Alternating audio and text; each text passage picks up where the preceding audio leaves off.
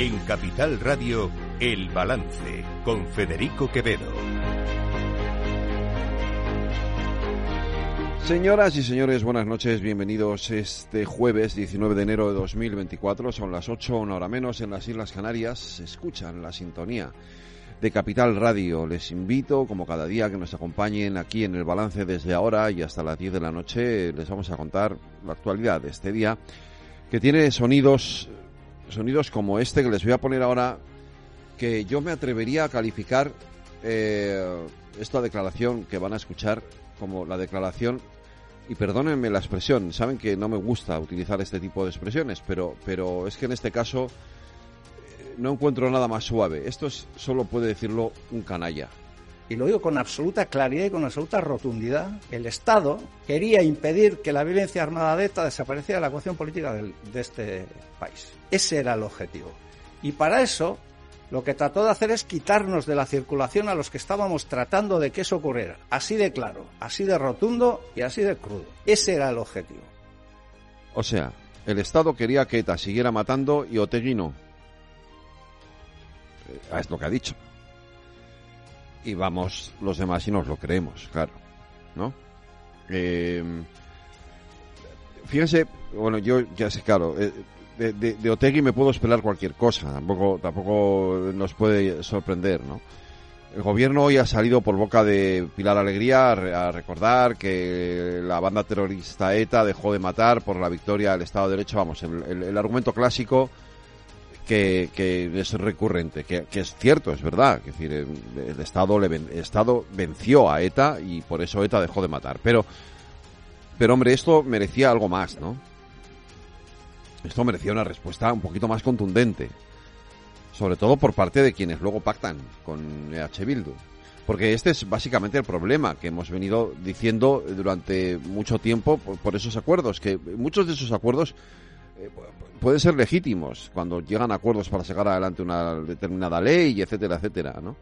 El problema es que, eh, y yo lo he dicho aquí ya más veces, el problema es que EH Bildu no ha terminado, no ha hecho el recorrido, ese recorrido moral de la condena del terrorismo. Y, y si encima esto es una justificación.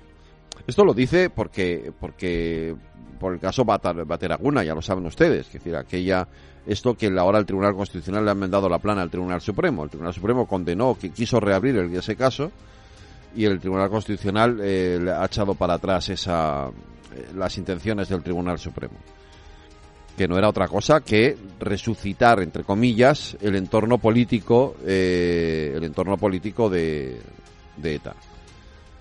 Bueno, Otegui ha formado parte de la banda terrorista.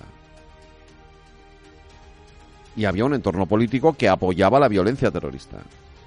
Y esto es así, nos guste o le guste a ellos o les deje de gustar, me importa un rábano. A, ETA la, la ha vencido el Estado de Derecho. ETA no ha dejado de matar porque Otegui quisiera que ETA dejara de matar. Y dejemos las cosas claras ya una vez, pero insisto, me dan igual los argumentos. Aquí haría falta, era necesario hoy una respuesta contundente y adecuada por parte de quien pacta con EH Bildu. Y todavía está tardando esa respuesta. En fin, hoy eh, Lejos de eso, el Congreso de los Diputados eh, ha aprobado esa reforma de la Constitución eh, para cambiar el término disminuidos, eh, el término de minusválidos en la que, que, estaba incluido en el artículo 49 por el de personas con discapacidad. Es una buena noticia y así lo ha reconocido el propio presidente del Gobierno. Hoy es un gran día para nuestra democracia, porque hoy no solo engrandecemos nuestro texto constitucional, también lo que estamos haciendo es saldar una deuda moral contraída con más de cuatro millones de conciudadanos. Esta es la tercera reforma parcial de nuestra Constitución. La primera con un contenido netamente social en 45 años de historia. Y transmite, en mi opinión, un poderoso mensaje. Y es que todos ganamos cuando somos capaces de acordar en aras y en defensa del interés general. Así que nunca lo olvidemos, porque por encima de cualesquiera otros intereses legítimos, lo trascendente de la política es el efecto que tiene sobre la vida cotidiana de la gente. Porque gracias a la gente, a la sociedad civil, estamos hoy aquí celebrando este debate. En particular, a las entidades de defensa y representación de las personas con discapacidad que llevan años librando esta batalla y que hoy nos acompañan en la tribuna. Miren, este probablemente no era no es un acuerdo estructural, no, no, supone eh, cambios en, en, nuestra vida diaria, pero afecta a cuatro millones de personas. A cuatro millones de personas, a más de cuatro millones de personas que eh, sufren de algún tipo de discapacidad. Y en ese sentido es importante, y es muy importante que se haya llegado a este acuerdo, y que hayan llegado a este acuerdo los dos principales partidos, el Partido Socialista y el Partido Popular.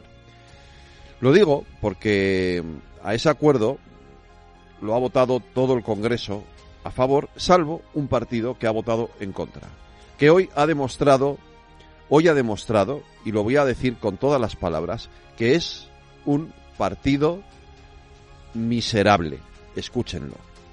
No entendemos qué hace el Partido Popular pactando una reforma constitucional con el PSOE expuesta a las presiones de los separatistas, una reforma constitucional cuando su estructura está amenazada gravemente, como se ha podido ver con la presentación de las enmiendas. Y aunque no hayan sido admitidas por la mesa, todos votarán que sí.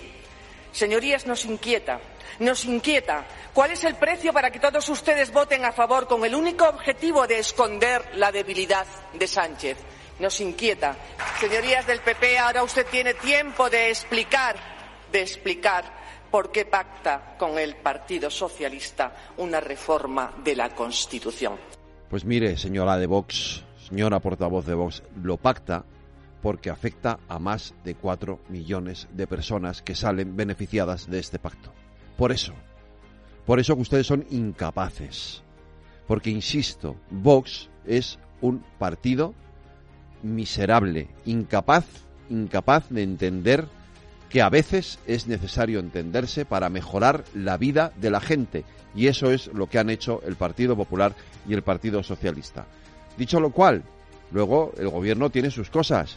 Ayer el presidente del gobierno se reunía con los empresarios en Davos y, y, ha generado bastante un clima de bastante tensión con ellos y hoy pues se ha encontrado con la respuesta de Antonio Garamendi pero nosotros, lógicamente, estaremos al margen partidista, eh, por decirlo de alguna forma, y lo quiero, lo quiero aclarar. Nosotros, en este caso, lo que estamos es, yo siempre lo digo, con independencia, tenemos que ser independientes, con sentido de Estado. Sentido de Estado para nosotros es, nosotros queremos a nuestro país, lo digo con, sinceridad. Y tercero, que creo también es muy importante, y a veces también falta en estos momentos en este país, con lealtad institucional.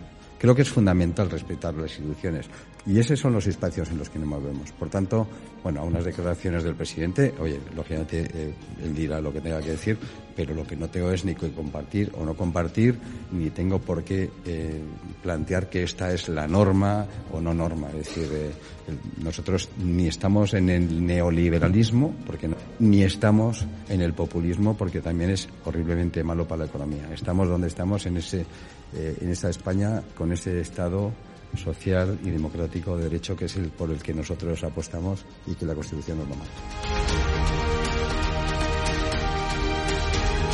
Están escuchando El Balance con Federico Quevedo.